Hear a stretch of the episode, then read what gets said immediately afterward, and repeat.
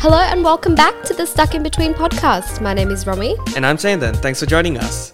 In this episode, we chat with UK based entrepreneur Anshu Ahuja about her sustainable food delivery service, Dabba Drop. We chat about the mission of her business, the importance of sustainability and environmental consciousness, and why wholesome, healthy foods are so important to our well-being. And before we jump in, Romy and I are working on some really exciting non podcast related projects as part of Stuck in Between. Stay tuned for the end of the episode for how you can help. Anshu, thank you so much for joining us today. Um, most of our guests so far have been from Australia, with a couple from India and the US, but you're our first guest from the UK, so we're super excited. Oh, well, thank you so much for asking me to come and talk to you guys. It's very exciting. I love the sound of your podcast, and yeah, I can't wait to get chatting. Um, to get started, tell us a bit about yourself and what you were doing before you started Dabba Drop. Um, so I'm Anshu. I'm 42. um, I have been living in London since I was 19. I moved here to go to university. Um, prior to that, actually, I was in Australia. Um, oh wow! Oh, Yeah, Wh- I which went part of to, Australia? Um, Wollongong, of all places. oh no way! Yeah. So did you grow up in the Gong and then move to the UK? No, no, no, I didn't. I grew up in Mumbai, um, and then my friend from school was actually at University of Wollongong, and she was like, "Oh, why don't you come out? It's so cool here." And so I was like, "Okay, mum, dad, I really want to go." Like I was seventeen, and they were like, "Are you sure? It's really far away." And I was like, "No, I want to do it." And so yeah, I went. And compared to Mumbai, which I mean, I couldn't have picked anywhere more different, right? Um, so I tried it out for a couple of years. I lived in Sydney for a bit and then I went back home, actually got itchy feet again. And I was like, no, you know, maybe I'll try London. And so that's how I ended up here. Went to uni here, um, fell in love with it, Yeah. went to art college, you know, had met some really interesting people, you know, I was like, this is, this is my home. Um, and I'm married. I've got two kids. Uh, my husband is from Scotland. We live in East London. Um, prior to starting Dabba Drop, I used to work in TV production. Oh, wow. I used to, I was a series producer. I worked on you know lots of big shows like One Born Every Minute and First Dates. I don't know That's if awesome. you've seen any of these or they mean oh anything yeah, to you. right. Yeah. Um, and then I mean, look, if you know any of the producers in Australia, I'd love to sign up my friend Sandon here to go on an episode. You know what? I'm thinking I'm, I'm leaning more towards Love Island before I apply for first dates. So we'll Okay. we'll get there. We'll get there. um, but tell us a little bit about how Drop came about. So, like I said, I was working in TV before I started Dabba Drop, and you know, life was pretty busy. I had two kids, and you know, there was lots of decisions to be made. And you know, at the end of a busy week, you sort of want to order a takeaway, which my husband and I often did. Um, and you know, it arrives in a plume of smoke when a noisy scooter, and the food is always greasy, didn't taste good, it wasn't good for you. You'd paid all this money, and obviously all the plastic that came in, you know. And I was like, there, there must be a better way of doing it, you know. How can I use my culture, what I grew up with, where you know, I think back in the day, India used to be pretty eco, like we used natural resources so well. So I thought back to the Dabbawala system, which is from Mumbai, where I grew up. Um, and I thought, how could we modernize it? How could we put a sort of London spin on it, use technology, and create something that's fun and has a community element to it, you know, and create a sort of communal table, um, which is where the sort of idea came from. I wanted the experience to not be just a transaction. I wanted it to be, you know, something you could kind of celebrate at the end of the week. So um, that's kind of where I was thinking. And then I just did a trial um, with friends and family around the neighborhood, Yeah. and it was really well received. I, you know, and it just grew from there. It was a WhatsApp sort of concept, and then I built a website, Right. and uh, I got a co-founder who was my next door neighbor, and she had Yeah. a sort of events and restaurant background. So you know, she was sort of had the right kind of experience for the idea, and that's kind of how it started. You know, just friends, and That's then amazing. yeah, now we've got a, a bit of a community going. Yeah, it's so awesome. I mean, we came across your Instagram page and we were so intrigued by the whole idea of it, especially the inspiration drawn from the dabbawalas in, in um, Mumbai and how you've kind of brought that into the UK. But I guess if we're speaking about Dabba Drop, we obviously need to start at the root of it all, and that's food. So, yeah. where does your passion for food come from? As someone who is previously, you know, working for the television, was it always just a hobby, or did you ever want to pursue it? Um, so my family are obsessed with food. Like I think most Indian families are. You know, um, talk about the next meal before even you've finished the the last one. Yeah. Like you know, breakfast time. My mum would be like, "So what do you want for lunch?" lunchtime would be what do you want you know it's just like an ongoing thing and that's where i suppose my love for food came from we're foodie family i love i love cooking i've always loved cooking even as a child so um and when, when i lived in australia i kind of that's when it properly that was the first time i lived away from home so i could experiment and i tried new mm. things and you know that's um that's kind of where it came from and then obviously my career took me on a different path but i used to always you know i used to run food stores, market stalls and things like that um oh, and knew nice. i always wanted to do something in food and then when i had kids um it became apparent that I couldn't juggle the life of a busy producer and be a mum at the same time. Like I was failing mm. at both jobs, um, having to leave early and being told off by my mo- boss at work, and then not making um, the nursery pickup on time. So I was like, okay, maybe this is the break I need to take from life and kind mm. of create something that will work for my family life. So mm. yeah, so that's kind of where it all stemmed from. Um, mm-hmm. But a long answer to your question is it is definitely down to my mum. You know that yeah. where my passion for food comes from we still every Sunday when we speak, we're you know, what did you have for lunch, or you know, what are you cooking for dinner? what did you make the kids, or you know, yeah. yeah. So I, I hope I can pass that on to my children as well. Mm. Yeah, that's awesome. And I guess the two things that kind of stood out in your description of how and why you started your business was you know being environmentally friendly and cooking food that's nutritious, um, yeah. which we'll come to in a bit. Um, but we wanted to ask you about the name of your company, Dabba Drop. Um, for those who might not be familiar with what a dabba is, can you talk to us a little bit about the significance of it historically? Yeah, sure. So dabba in Hindi literally translates as box. So the name of the company means box drop. Um, dabba is a tiered stainless steel vessel and it has four compartments that are clipped together. And I guess traditionally as well, so you get different elements in each section. Like you know, an Indian meal is hardly ever just one element, right? You, we mm. we like the different textures and the flavors and condiments, and you know, so that's what a dabba does really well. Um, you know, so we have rice and a dal curry and a salad or a stir fry at the top, and we also have roti um, that comes with the meal. Then we tie it all together with a colourful cloth, and then off it goes on a bike to be delivered to our customers. Yeah. Um, and historically, I guess I think it was over a hundred years ago that the whole concept was created in India. Um, in Mumbai specifically, there is, you know, a hub of delivery. It's, I mean, it's amazing how they do it because the city is so chaotic. Yeah. But the housewife cooks the meal, they collect the dabba, and it's coded in a particular way which only they understand and then one dabbawala takes it to another spot which is usually like a train station and then that yeah. dabbawala gets on the train with it delivers it to another dabbawala on the other side and then it goes to hopefully the right office to the the husband's yeah. desk i don't know if you've watched this movie called the lunchbox um, no. no great film, which is uh, it is all about the dabbawala system in Mumbai, and it is about a dabba that is delivered incorrectly, and then like a little romance develops between these two people. Uh, it's a really sweet oh, story. It's beautifully filmed and beautifully told. Yeah. Oh, awesome. So basically, South Asia discovered Uber Eats before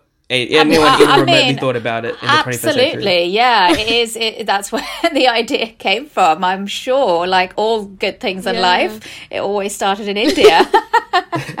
yeah, and it's so genius. I remember watching like Indian movies and seeing um, people like I haven't seen it in the flesh, but people carry um, the dabbas, yeah. and it's so ingenious. Like the fact that your curries won't mix and you've got these different compartments yeah. of things. You see a little compartmentalized like lunchboxes now, and I wonder if those have also kind of been inspired from, um, you know, the original dabbas from yeah, India. Yeah, I mean, Yeah. you know, obviously, um, bento boxes are, a, are sort of come quite Yeah. close, but at the design itself of the dabba is so ingenious because it's all held together. It's so compact. It's circular, so that means you can stack loads together, and it's sort of it just Yeah. functions so well. It's a beautiful design, um, and you know, it's an icon. It's an icon of eh, of our business, of course, but you know, it is like some of our customers because it's a subscription service and we swap one dabba out the next time we deliver they use it during the week for their lunch uh, you can take yeah. it on picnics you know it's uh, and their kids use it to store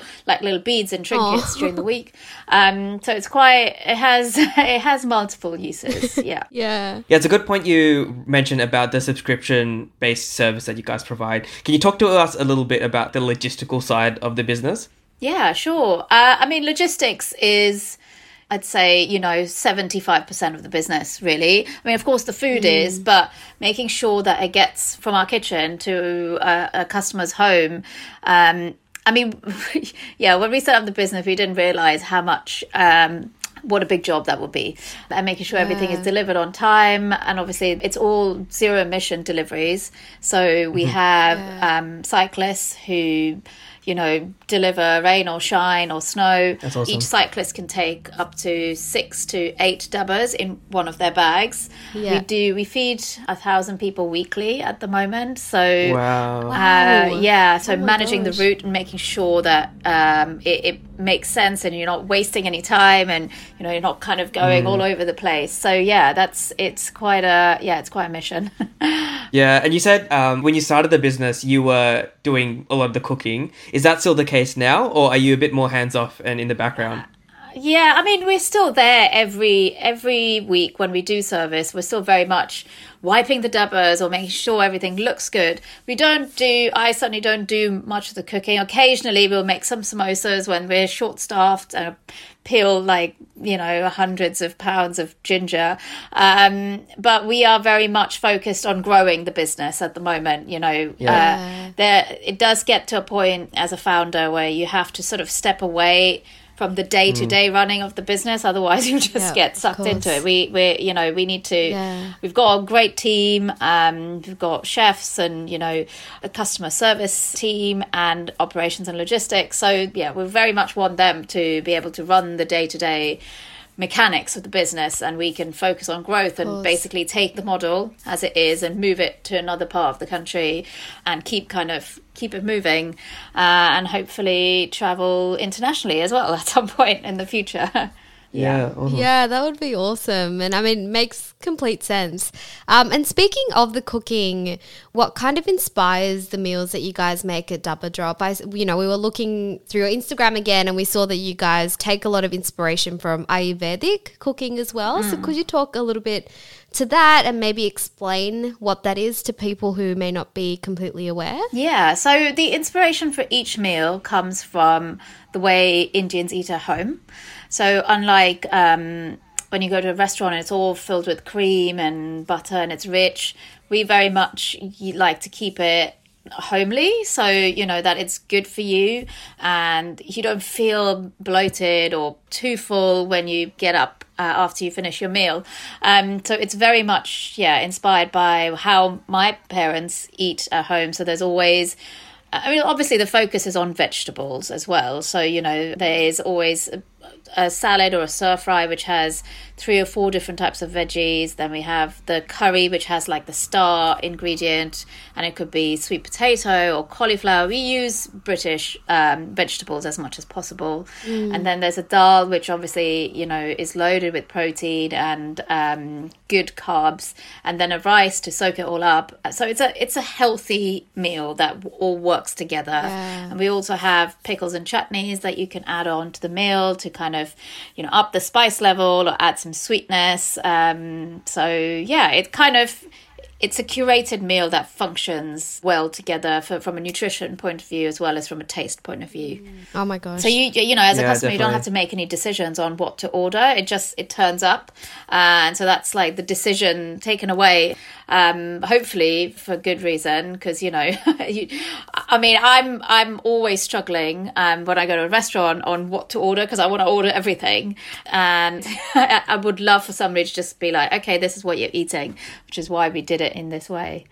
Yeah, exactly. And um, you speaking of all of that's just making me so hungry right now. Um, I was going to say, um, what you brought up before is such a good point where usually home cooked South Asian food is actually really, it doesn't leave you feeling super bloated or like Yeah. gross afterwards. But whenever you go to a restaurant, most of the time the food is so indulgent and like loaded with things and it just mm. doesn't taste like that home cooked kind of meal and you don't feel as good afterwards either which you know i mean it tastes great but it's not really that authentic you know way that maybe your grandparents or your parents usually cook as Yeah. well so i think it's really great that you guys have kept it that way because although it's a Friday night sort of takeaway meal, it's still really good for you and not loaded with things that just make it super indulgent or just for the sake of taste. Yeah, and it's also super interesting to think about how, you know, historically in South Asia, we were using all of these superfoods and getting all these um, nutritional benefits from things that are only getting adopted in the Western world now. Mm. Absolutely, you know, we were. If if only we'd had a hashtag back then. Uh, yeah, um, you know, like coconut oil or turmeric, moringa. You know, all of those superfoods now. I mean, it's it's amazing how it's just taken off, and it's you know, it's kind of. I I never listened to my gran when she said you must oil your hair every weekend, and you know, I was like, God, greasy, and and now you know, obviously that's a trend. Everyone does it. Like I hear people, uh, my friends who've grown up in the West are kind of adopting that. But you know, yeah, it's age old practices, and there, there must have been some truth in there, right? yeah. for sure. Um, we saw on your website as well that you um, change your menu on a weekly basis, and you put a lot of emphasis on not just cooking one type of food from one area Yes. of South Asia. You kind of like to tap into the different cultures and the cuisines that we have in a very diverse part of the world. How do you kind of plan and, and decide on the menu for each week? Yeah, I mean, we so we have a bank of nine menus that we sort of rotate each week, and because the idea to change it weekly came about because we don't offer any options, um, so it's a set menu each week, and we wanted to make sure that we were providing enough variety and using different veggies and different flavors from the different regions. So we take classic dishes from those regions and kind of put our own spin on it make it vegan, obviously, uh, but also taste of home rather than of a restaurant. Um, and then we'll just kind of think of it from a you know textural point of view, make sure there's enough crunch to kind of offset the softness of the lentils. Uh, you know, we'll choose a vegetable that transports well in the tiffin and all of those yeah. things. So yeah, we kind of there's a lot of uh, different elements as to why the menu kind of comes together in that way. Um, yeah, That's awesome. Yeah, that's awesome. Um, we wanted to ask, and I I think you mentioned this before about how it, it all started off as more like a a WhatsApp sort of thing where you were spreading it around. You have now run this business successfully for a few years now. So people obviously love the food and what you guys stand for as a company. Mm-hmm. But when you first started to expand it, what was the reception like, not just from South Asians, but also non South Asian people? I would say we have over 95% of our customers are non South Asian. Um, and they were interested in the concept because of the eco aspect. Um, but also because we were cooking healthy, nutritious, plant based food that allowed them to try something new every week. I mean, uh, the model was created for non South Asians because we wanted to introduce our style of cooking that wasn't greasy or unhealthy or loaded with cream and carbs to the world, like to introduce Indian home style cooking Yeah. because that is the most delicious food, in my opinion. Um, and so they like that sort of simple way of eating, which uh, is colorful and good for you, and you know introduces them to different tastes each week. Um, slowly, you know, there are Indians who live in these neighborhoods who, um, South Asians actually, um, are signing up to the service as well. Um, and they actually live away from their sort of family. That's why they're interested in it because they get to have a flavor, taste of home. Yeah. We do also have quite a few uh, people who've recently joined uni in London who are asking for a tiffin service, which is quite interesting um, and cool, I guess, because you know they're missing home and they want Indian Yeah. food. So that feels, you know, that's nice. It feels good to be able to provide that Yeah. um, to people who are feeling homesick. Yeah. Yeah. But that sounds so great because even um, people who have maybe brought up in the West and never really learnt South Asian cooking, I'm sure people like that would be really interested in in ordering it as well because it may remind them of the way their parents or grandparents cook too. So I think it's a beautiful thing that you're Yeah. able to provide to these people. I never even really thought about, you know, uni students or getting homesick who might want to try your food as well. Yeah, I was gonna say because I don't know how to make the same South Asian foods that my mum or my grandma would cook at home. And come to Uh-oh. think of it, I don't think many of my South Asian friends know how to cook South Asian food either. I think they just take advantage of the fact that they're still, you know, close enough to home to get a cultural warm cooked meal themselves. So I feel Mm. like if you guys can expand to Australia, that'll be a really great option for me. So I don't need to stress too much Yeah. about this. Um, but yeah, sure. it's, it's, it's uh, can't wait for that. Um, but yeah, it's, it's also great to hear that you know 95% of the people you guys service are non-south asians which just means that you're you're gonna spreading our really great culture to people who might not be as across it um, in a really accessible way which is great um, and you said that you felt like the um, one of the biggest reasons why they were drawn to your business is the eco-friendly aspect of it. Um, What are the other kind of environmentally friendly steps that you take to make sure that you are as sustainable as possible? Um, so we work on a pre-order basis, um, and this allows us to buy just the right amount of ingredients, uh, therefore minimizing food waste, uh, which is a huge part of why we are in this situation, like greenhouse gases and all the rest of it. So food waste is, you know, we need to all do our best to not waste as much as we do. We do pride ourselves on um, making sure that um, any leftover food is distributed to cyclists uh, or we take it home. It is very rare that we have more than, you know, like a little tub left over. Um, we also awesome. compost all our peelings. Um, so they are taken to a farm and, co- you know, created into compost, which then is used to grow more vegetables. Um, and of course, the whole packaging, like there's absolutely never any plastic. And um, so since we started in 2018, we have saved over 117, 736 plastic containers from being used by delivering in our dabbas.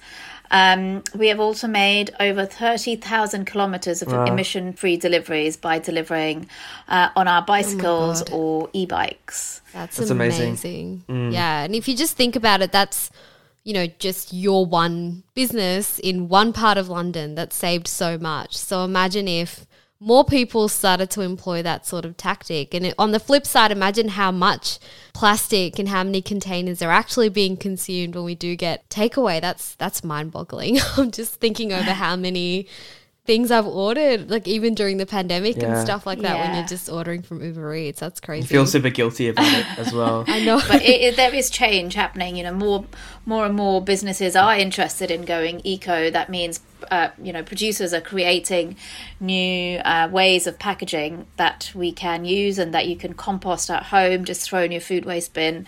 I don't know if that's a big thing in Australia, but it is definitely gathering momentum here. You know, everyone there is a big drive to educate people on. Um, using bins in the right way, uh, making sure you dispose of things, you know, use what you can, reuse as much as possible, uh, and don't waste.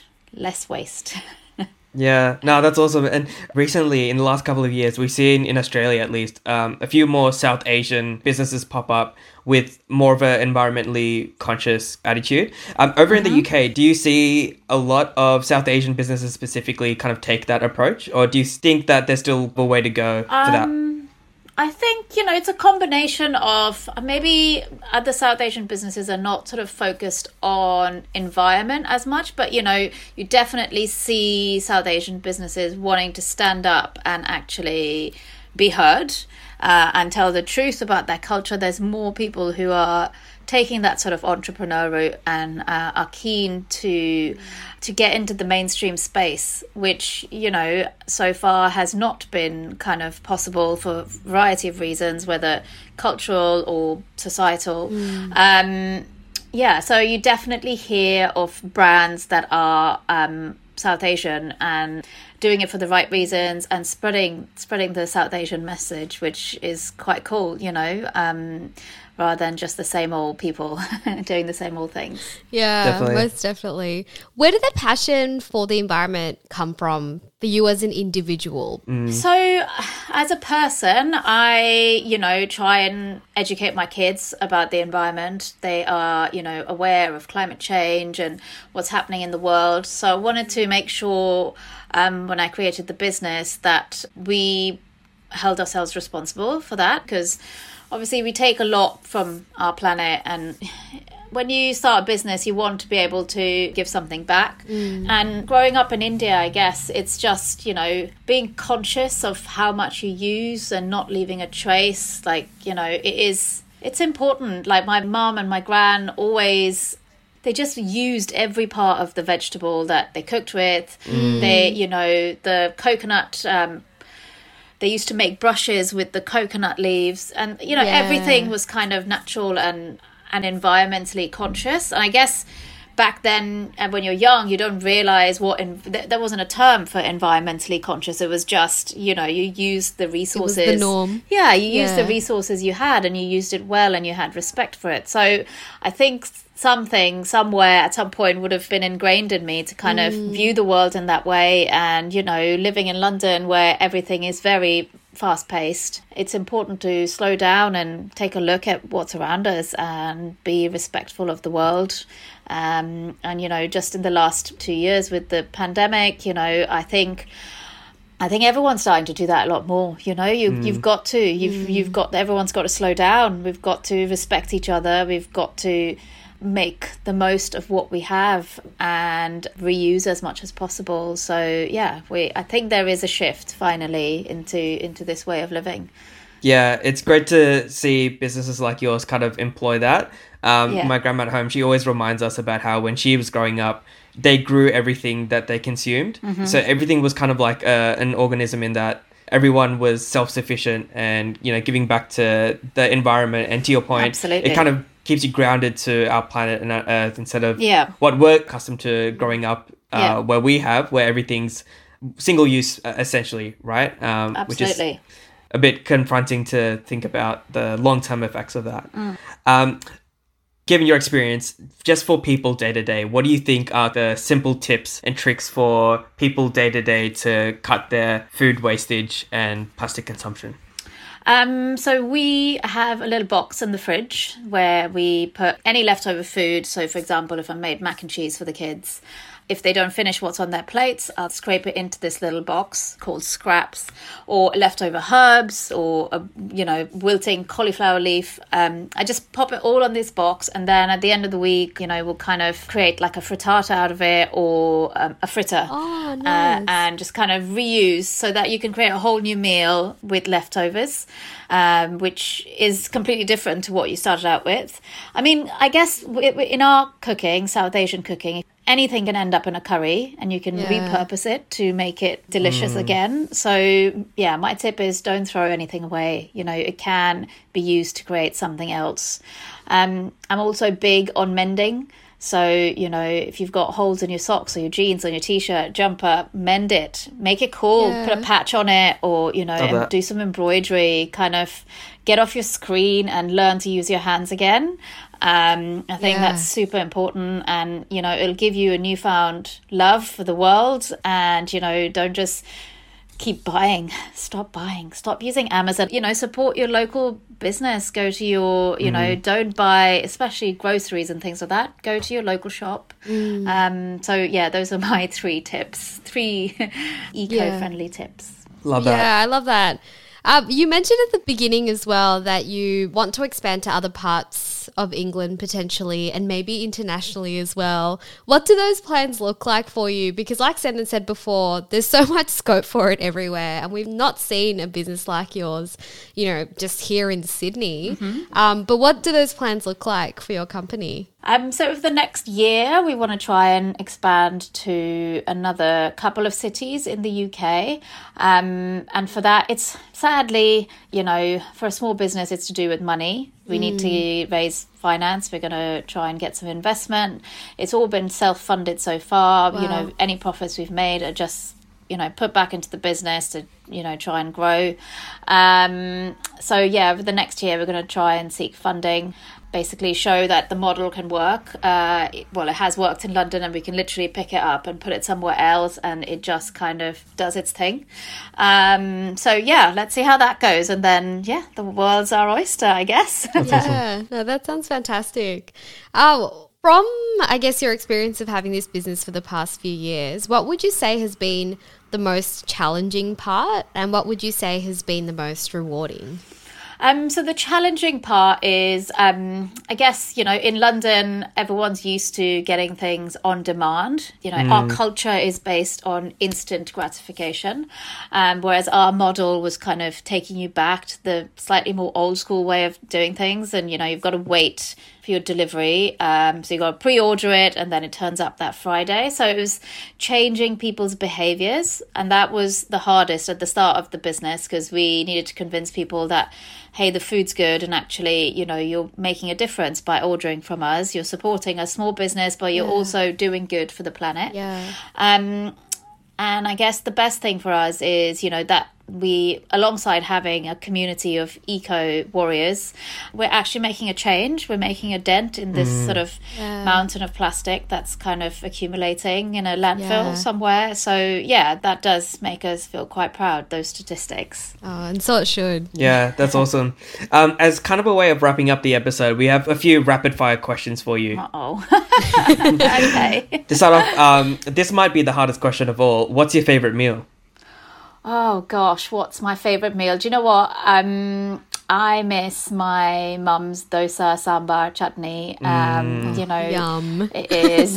yeah, it is. It is a meal that is everything, isn't it? It's got everything in there, and it's yeah. not just delicious but also really good for you so yeah i miss that yeah oh yum yeah um on the flip side what is your least favorite food oh least favorite um, if we're restricting ourselves just to Indian food, I mean, this is, I, am sure everybody says this, like my least favorite vegetable is a bitter gourd. It's that sort of green, ridged vegetable. It looks like a cucumber, but it's got ridges yeah. on it. Um, yeah. But that veggie, it's so bitter. I know it's really good for you, but it's, yeah, oh gosh, yeah, fills me with dread. I feel that. Yeah. I feel that. Yeah, definitely can relate. Um, if you could work with any celebrity chef, who would you want to work with? Wow, gosh, any celebrity chef. I d- I don't know if she's a chef as such, but um, she runs a really cool spice business called Diaspora. Um, Sana. I don't know if you've heard of her. She lives in Oakland. Uh, she's from Mumbai originally, and she is basically disrupting the spice trade. And she kind of is sourcing turmeric and lots of other spices now from uh, farmers. So she's cutting out the middleman. Oh, wow. So, yeah, she's really cool. So I'd love to work with her. She's got a great business, and, you know, it is rooted in kind of change which is exactly what we're trying to do as well. Mm. That's awesome. Yeah. Um, if you were to ever go on a cooking show, would you ever go? And if so, which one? so, obviously, I used to work in TV. So, I mean, I know how it all works. And I probably wouldn't go, but I love watching Bake Off. Have you heard, have you guys got Bake Off yeah. in Australia? Oh, yeah. yeah. Yeah. Yeah. So, Great British Bake Off. I'm not a natural baker. So I think I'd take that on as a challenge. And, you know, um, I guess it, it would be important as well to spread Indian sort of sweets into the world as well. Mm. So yeah, maybe a Great British Bake Off. possibly. Yeah, that'd be awesome. I wouldn't get in. I'm no, I'm sure you would. I'm sure you definitely would. Um, as, as kind of the last rapid fire question, what meal would you suggest for someone who doesn't eat South Asian food regularly as something that they need to try? Um, so I mean, my favorite Indian, I suppose, South Asian home meal is dal chawal, dal rice and pickle. Um, And I think, or khichdi, you know, that is comfort food. you know, yum. that's what I fancy every time I'm feeling sad or gloomy or you know need inspiration. It's mung dal and rice and something spicy, spicy Yeah. mango pickle or something like that. Um, that is comfort in a bowl on a cold day or a, Mm. you know when things haven't gone to plan. That's what I want to eat. so yeah, Yeah. absolutely would recommend that. Just very simple, but you know, just it, cooked with love, it can fix all kinds of problems. I think. Yeah. For me, my comfort food is rice, dal, spinach, and Oh, yeah. Yogurt and papadum or appalam as well. What's your comfort food, Romy? Oh my gosh. I don't know. This is such a hard question. It is a hard question. But probably it might actually be ghee dosa yeah. Okay. and like dal or something. That's Yeah. just so good. I love that so much. Sambar. Yeah. Yeah, with absolutely. sambar, that's so good. Um, my dad has also recently started making um, pickles at home. He started during lockdown, and it's so good. So Yeah. every time we have rice and curry, we just have a bit of that. So when you describe that meal, My my family got Uh, a I'm jar of that like- from Romy's uh, dad as well, and it's amazing. So I Oh, can definitely. I'd love to try confirm. some. he's been distributing it around to everyone. He's very, very proud of his pickles. But when you were describing your um your meal, Anshu, I was like, yeah, this sounds like what I'd probably like to eat Yeah, as well. yeah, yeah, yeah. Um, as a way of wrapping up the episode, do you have any recommendations for our audience? Oh gosh. Um, I um, there's a cookbook. Of course, it's a cookbook. Um, it's called Five Morsels of Love, and it's um traditional Andhra cooking, which Oh, is nice. you know in the south of India. Um, and it's a beautiful book. It's by an Indian lady. She lives in India, but it's kind of unlike usual Indian cookbooks. It's beautifully photographed, um, and it's got lovely story, and all the recipes are really, really good. They work. They actually work. So you know, because sometimes I don't know if you own a proper Indian cookbook, but the the quantities can all be quite off. Because you know how Indians cook a little bit of this, a little bit of that. Yep. You know, it isn't really a recipe. So if you don't know how to cook, uh, following it can kind of you can end up with something really random. But this book is beautiful from start to finish, and there's some great, great dishes in there. So yeah, that's what I would recommend. Five morsels of love. That's awesome. Yeah. Yeah, we've seen some um, books recently as well where they've kind of shared their family story interwoven with these recipes as well, which is so lovely to see um, it being passed down in terms of you know the significance of food as well as the stories of our people Absolutely. um, in a really great way. yeah, passed down in black and white, you know, and written rather than kind of just in somebody's diary somewhere. It's just nice. And we can all relate to those stories, right? Because it's Definitely. kind of how we were all brought up. Um, so it's nice to see other people doing that. Yeah. And yeah, I think for us, many of our parents and grandparents have their cookbooks stored in their brains. So it's kind of Yes. good to kind of get them to write it all down. Um, yeah. before- Romy, you should get your dad's pickle recipe. I know. I really should, but he wouldn't even. He won't even share it with my mum because he wants to be. He wants it to be his His trade secret. secret, so he Yeah. doesn't make it when no one's around. But I'm like, you got to pass it on, Dad. Yeah. I can make it, you know, for your future grandchildren and the next generations. But that's half the problem, right? They don't write anything down; it's all stored in their brain, and that's Yeah. also why South Asians like. wh- I'm if I make a curry, I'm googling a recipe because I asked my mum, and she's like, "Oh, you know, a little bit of this and a little bit of that," Exactly. and I'm like, yeah, "What yeah. is a little bit?" Yeah. I don't know. Yeah. Well, And, uh, thank you so much for your time, Anshu. Um, we absolutely love the mission of your business and what you're doing. We can't wait for you to bring it to Australia so we can be customers as well. Um, but yeah, thank you so much for your time and keep up the awesome work that you're doing. Oh, awesome. That was so cool. Thanks for the chat, guys. That was really good fun. Thank you for having me. Thank you. Thank you so much for listening, guys. Make sure to check out Dabba Drop on Instagram at DABBA Drop on tips on sustainability, and fingers crossed they bring their awesome work to Australia soon. As we mentioned at the start of the episode, we're working on something really exciting and we have no doubts that you guys are going to be hyped for it too. Stay tuned over the next couple of months for exactly what that is, but in the meantime, we'd really love your support. So, our question to you is what are some themes or topics or questions that you've always wanted to discuss with your family, parents, grandparents, siblings, aunts, uncles, whoever? Your suggestions will be really helpful with what we're putting together. DM us your thoughts on Instagram at stuckinbetween underscore podcast. Join us next time for our conversation with author Shankari Chandran, unpacking her latest book, Chai Time at Cinnamon Gardens, and the purpose of her writing. We'll catch you then. Bye.